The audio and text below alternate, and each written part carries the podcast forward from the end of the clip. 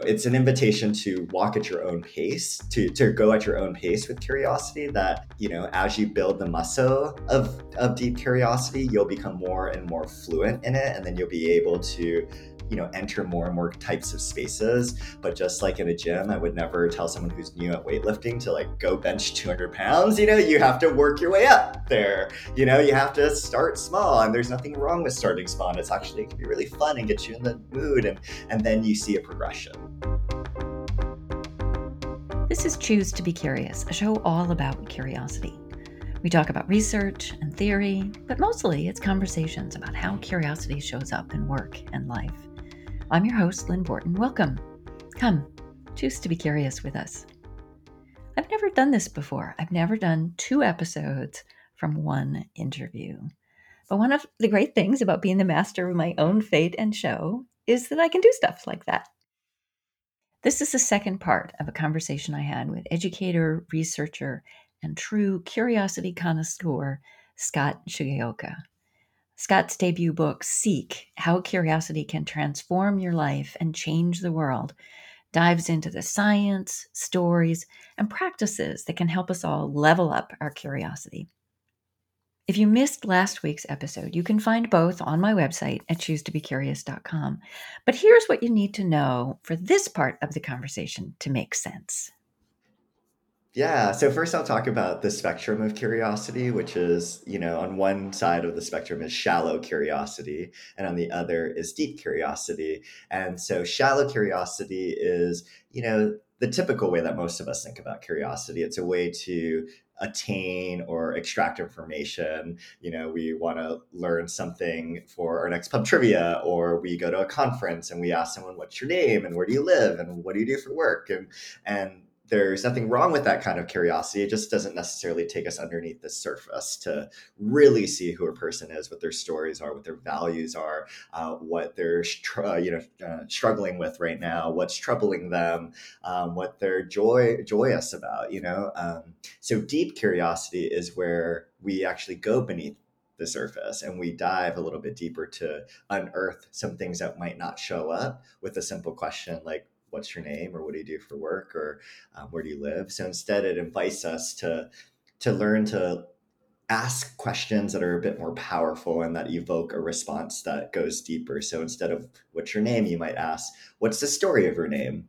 Or instead of asking so where do you live? you might say what does home mean to you actually? Or instead of asking what do you do for your job? you might say tell me about the times when you come to life you know come alive you know what what does that look like for you?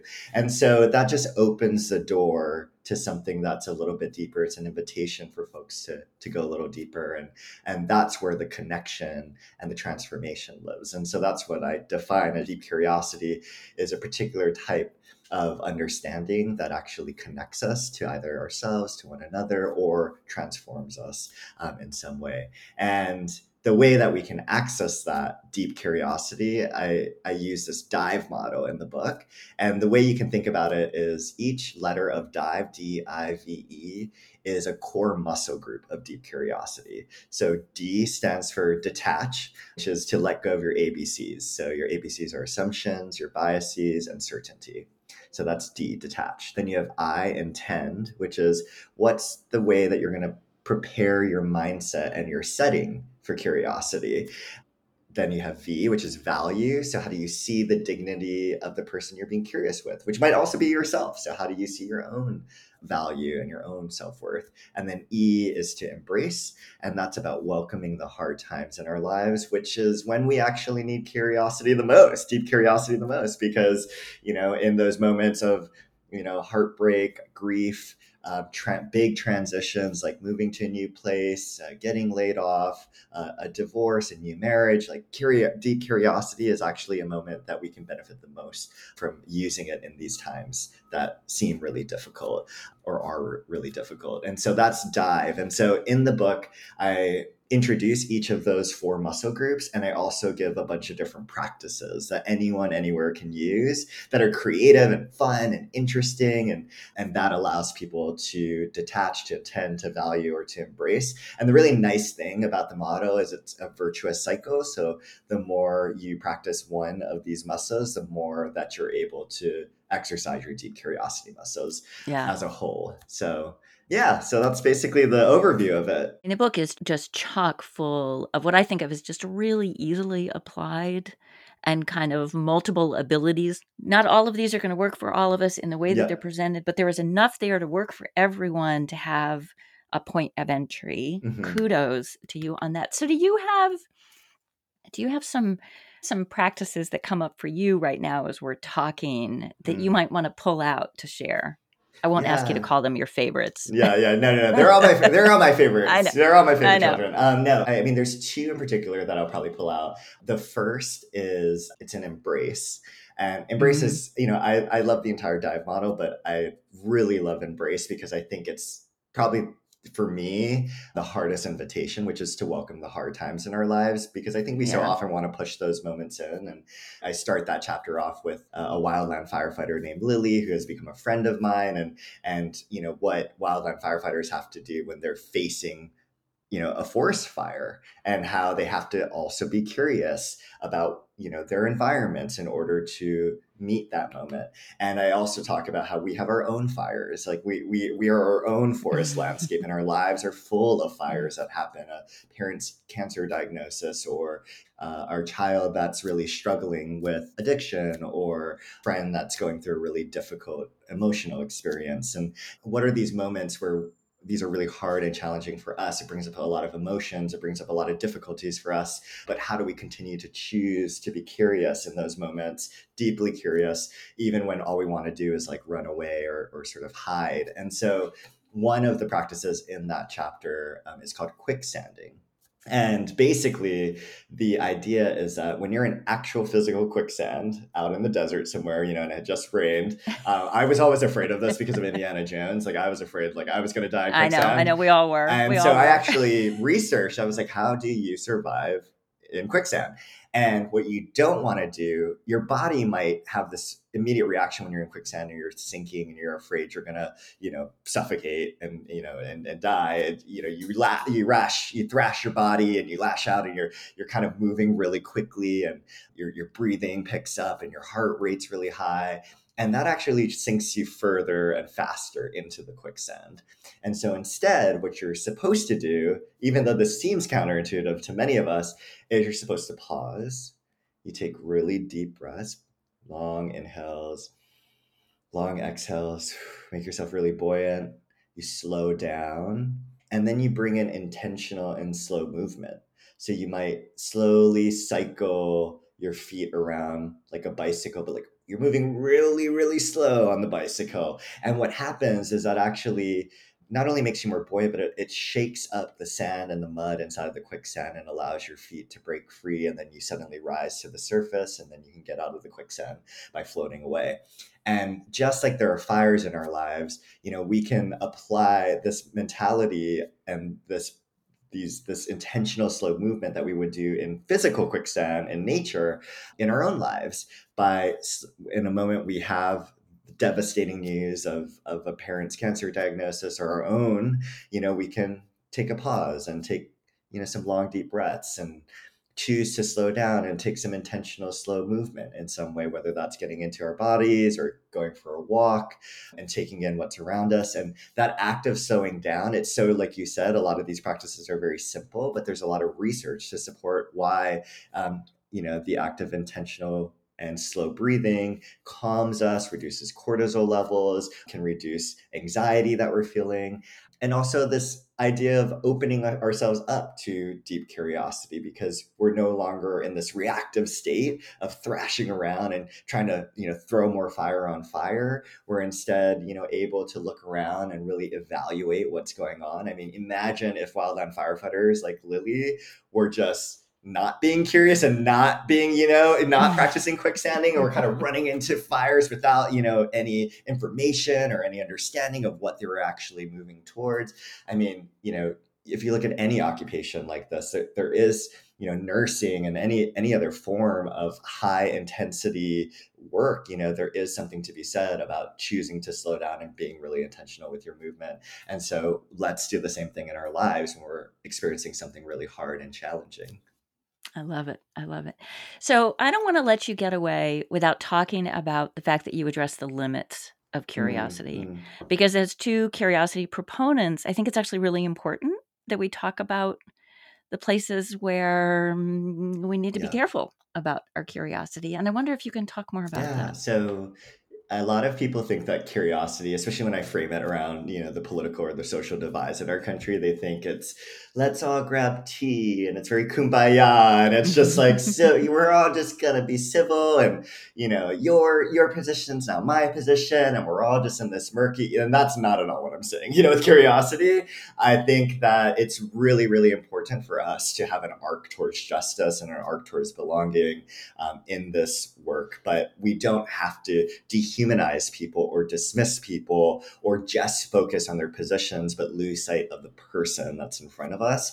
And so you know what what i share in the limits of curiosity is that in many ways like you don't have to actually get rid of any of your viewpoints um, or your beliefs and put those aside. Like i'm not asking someone who identifies as muslim who to be curious towards someone who is christian and to you know let go of their of their religion or vice versa you know? And right. so this means to know who you are, to constantly be curious about yourselves, but to extend an open heart and an open mind towards others.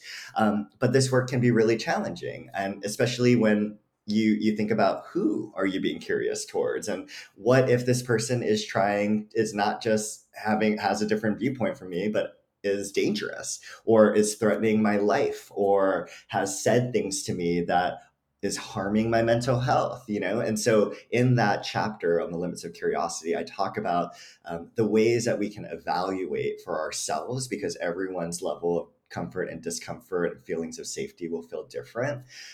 But they you know a process that allows us to really reflect on where are my boundaries? Where will i say nope this has gone too far. Um, i'm feeling personally threatened or attacked by this. I feel like my physical safety is in jeopardy right now. I'm going to remove myself from this situation. And I actually had a moment like that when I was at a Trump rally in Minnesota where you know, I went through the process of, you know, going, waiting in line for hours. I met all these really interesting people actually who shifted my perspective on who a Trump voter was. I had a very narrow view before I went to this rally. And I, my, my mind was just expanded when I chose to be curious and come in with an open heart and not put anyone on the defensive. But by the time I was sitting down and I was listening to all the speakers and then Trump came up and I was just so exhausted. My body was literally breaking down and I just couldn't take it anymore. And that was when I had to, you know, think about my own boundaries, my own limits, my own capacity. And I had to say, nope, I, this is this moment that I need to leave. So I did my awkward squeeze, you know, and like went through the aisles and and left. And and that was important for me because I think I would have, you know, really burnt myself out if I stayed any any longer. You're listening to Choose to Be Curious, conversations about curiosity and work and life. I'm your host, Lynn Borton, and I'm joined today by Scott Shigeoka. We're talking about his new book, Seek How Curiosity Can Transform Your Life and Change the World. What was really interesting about that story in particular is I, I walked out with a group of, of uh, Trump voters who were leaving early too, which got me interested on why. And they were like, "Oh, we want to beat, uh-huh. you know, the traffic and the parking, and we want to get out before the parking garage becomes a nightmare." And I was like, "Oh, I've definitely been that way after like an arena concert or something." I was like, "Wow, we're like all so human."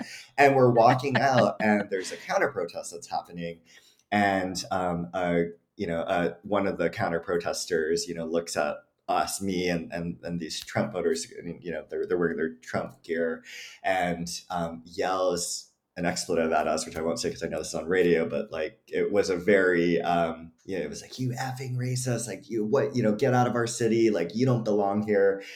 And there was something especially about the that that idea of like you don't belong here, and get out of the city that reminded me, you know, I'm Asian American. And, you know, when I was younger, and sometimes even in my adult years, you know, people would say Xinjiang to me or like, where are you really from? Or you don't belong here, you know, go back to China. And I'd be like, I'm actually Japanese, you know, but, um, you know, and I'm from Hawaii, but, you know, which is, we have a complicated relationship towards America too, you know, but I, you know, so, so I, I just think that, um, you know, it, it, you know, in that story and in any moment in our lives, like we really have to understand what our own boundaries are, what our own limits are, and really protect ourselves. And that requires a lot of self compassion. Um, but we also have to extend grace to, to others as we become deeply curious because some people will say the wrong things or not have the same, you know, um, access to quicksanding that you do and maybe are being really reactive and how do we sometimes in moments you know extend grace towards people and then where do we draw the line of when you know we really need to you know you know protect ourselves. Um, so yeah so I, I just don't want people to think that uh, you know everyone should always be curious all the time. That's really exhausting. I don't think we have the we don't have the ability to do that. No and so no. there are moments when we just have to go no contact with people or we have to create you know boundaries with them because that's important not just for us but maybe for the relationship but for them too. And so um, i acknowledge that this is you know we are operating in reality. This is not a vacuum.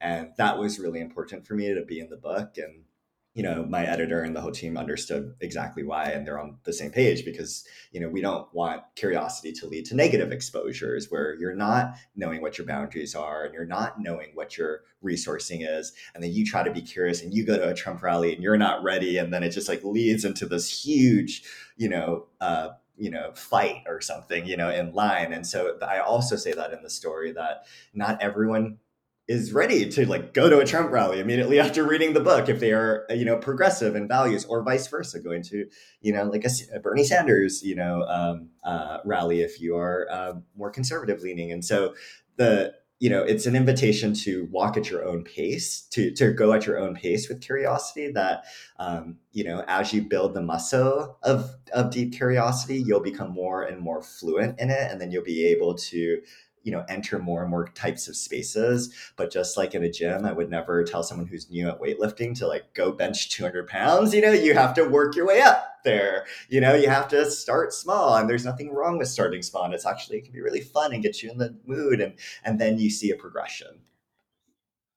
Yeah yeah. No i like that. I like that. I think that's exactly right that you know if you move too fast with any muscle um, injury mm-hmm, happens mm-hmm. and that can really set you back. So that is a great segue to my big jar of wannabe analogies. You yes. I love that. Okay. Okay. So I'm on the road. I don't actually have my big jar, but I do have my little slips of paper, which I have not looked at. I have three of them here, and one for you, one for me, one for the audience. And we're going to make an analogy to curiosity with whatever is on these slips of paper. Okay, yours is placemat. Mm-hmm. How is curiosity like a placemat? And mine is water. Mm. And then I have one for the audience. Do you want to go first? Mm. do you want me to go? You go first. Yeah. Okay. How is curiosity like water? Um. Well, I, I mean, it's elemental. Mm. I think curiosity is like foundational, elemental. Um, water is we think of it mostly as fluid, but water takes many forms, and I think curiosity is both fluid but takes many mm. forms. Um, and I can't get through my days without drinking a lot of water. And I feel like I can't get through my days without some amount of curiosity. Mm. Like my day is incomplete without mm. it. Mm. So that's what I'll say. So, how is curiosity like a placemat? Play, well, I think about the you know the placemat in front of your door. You know when you're like welcome, you're welcoming someone into mm-hmm. into your home, mm-hmm. and I think about how um, you know if you're if you're looking through the people you only get so much, you know, when you when you see what's on the other side. But you actually need to open the door and you know welcome that person in from the placemat into your home, or vice versa, to really nice. understand, you know, how someone lives and how they move through the world. Um, you don't want that whole door in front of you. If your if your placemat says welcome, you know, truly being welcome, truly you know bringing them into into your home. so I think curiosity is really about, especially deep curiosity, is really about that invitation um, to do the really vulnerable and exposing thing of opening the door and walking through and seeing what's really on the other side. And um, yeah, so that would be my analogy. Nice. Nice. I like it. I like it. And audience, this is what I chuckled about. Yours is porcupine. How is curiosity like a porcupine? Let me know. Social media hashtag analogy. Well, Scott, thank you so much for this. Congratulations on the book. Of course, I've got links on my website, and I'm just excited to see what you do next. Oh, thank you. Yeah, and I'm really excited. I hope everyone can get a copy of Seek, and I'm um, really excited to hear from anyone um, after you read the book. I would love to hear your thoughts, or what came up for you, or you know what, how are you using it in your personal, your professional lives? If you need any, you know, support or suggestions, you know, please reach out to me, Scott Shigeoka. I'm on all the social medias, um, or yeah, you can uh, you can reach me out on any of those. So I'd be happy to you know be in conversation with you. Great, great. Now, is there anything that you wanted to say that we did not cover? Is there anything you hmm. wanted to touch on? I think the you know two just other points that you'll read about in the book if you if you get it. Um, one is about the cardinal directions of curiosity, which I think are really important because where you're pointing your your deep curiosity matters. Um, so there's three directions that I outline in the book. One is inner inward uh, the second is outward, and the third is beyond. So, inward is being curious about yourself uh, to understand your own stories. This is often what you do in therapy. Outward is getting curious about the world around you, the cultures, the systems around you. And then the beyond is what's not in the physical realm. And that's not just the divine or God or religion, it can also be consciousness or, uh, you know, people who are going to be born seven generations from now. They don't yet exist, but we can bring them into um, our, our, our curiosity. So that I think is always really interesting and people really like to learn about. Um, and then the last piece is that curiosity is contagious. So yes, when you actually practice your curiosity uh, and you're just like, gosh, like why isn't this person in my family or my friend group or whatever being curious towards me? Like, you know, well, if you can model that for them by being curious, it is more likely that they will pick up the practice themselves. And so um, that's what I think will lead us to a more curious world and a more curious culture um, is if each of us just takes the first step of being curious ourselves in very visible ways. So I invite you to not just be curious on your own, but to be curious in front of and to be witnessed by the people around you, because that's going to spread curiosity far and wide.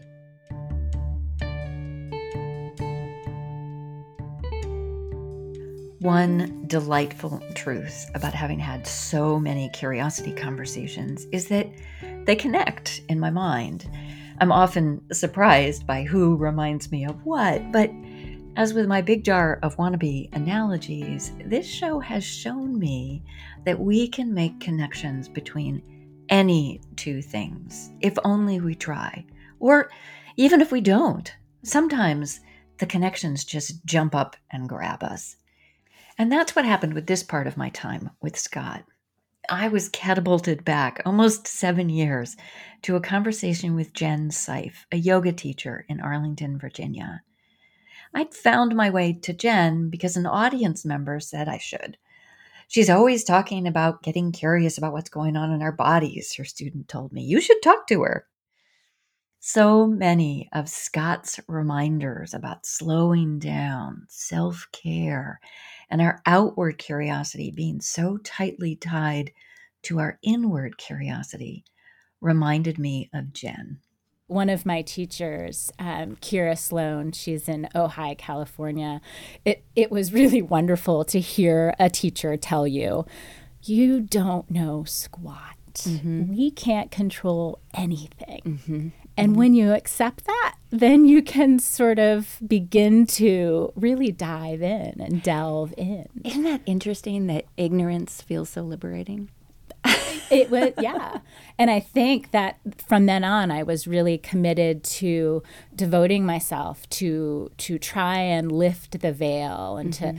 to to open my eyes like mm-hmm. the eyes are your windows and i love going back to that analogy of of the home, your uh-huh. your body. It's the house. Your eyes, really they connect to your brain. They send these, you know, um, they're the sensory receptors. And so being able to have them communicate with your brain and your mm-hmm. perception. Mm-hmm. And so I wanted to lift the veil. And, and in movement in the body, the yogic principle, uh, svadhyaya, uh-huh. means self study uh, oh, or refinement. Okay.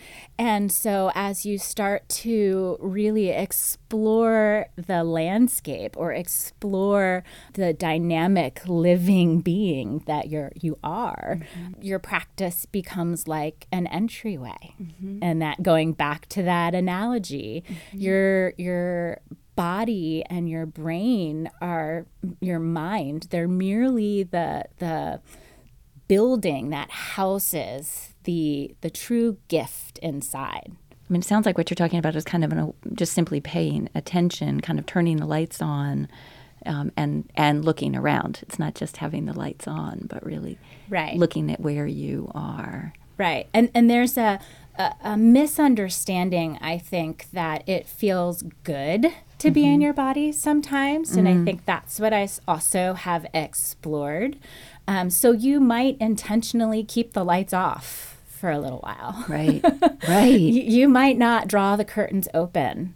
But how do we relate to that then? Mm-hmm. You know, and can we f- figure out what that relationship is? Mm. And you kind of ask the questions, but you have to pause, you have uh-huh. to listen. Uh-huh.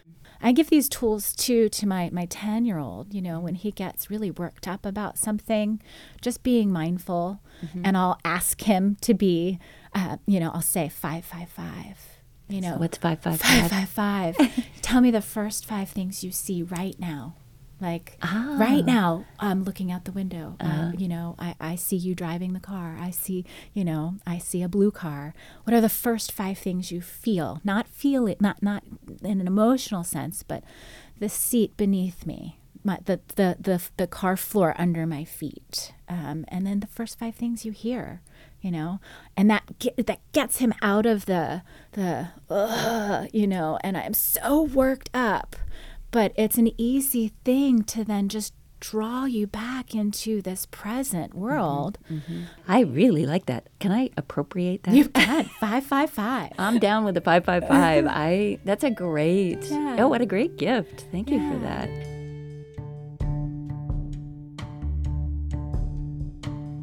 You've been listening to Choose to Be Curious. I'm your host, Lynn Borton. Thanks for joining us here today. You can find all my episodes on my website at choosetobecurious.com. I hope you'll follow me here, there, and on social media at Choose to Be Curious. Don't forget to send us your porcupine analogy, hashtag analogy. Many, many thanks to my guest, Scott Shigeoka, for sharing a conversation with me that has spilled from one episode into another. I hope you'll take him up on his invitation to stay in dialogue with him. Links to his book, Seek How Curiosity Can Transform Your Life and Change the World, on my website. Links too to the full conversation with the lovely Jenn Seiff. Thanks too to Sean Balick for our theme music. And this is Home, Home at Last by Warmbody via Blue Dot Sessions. I hope you'll join me again next time. Until then, choose to be curious.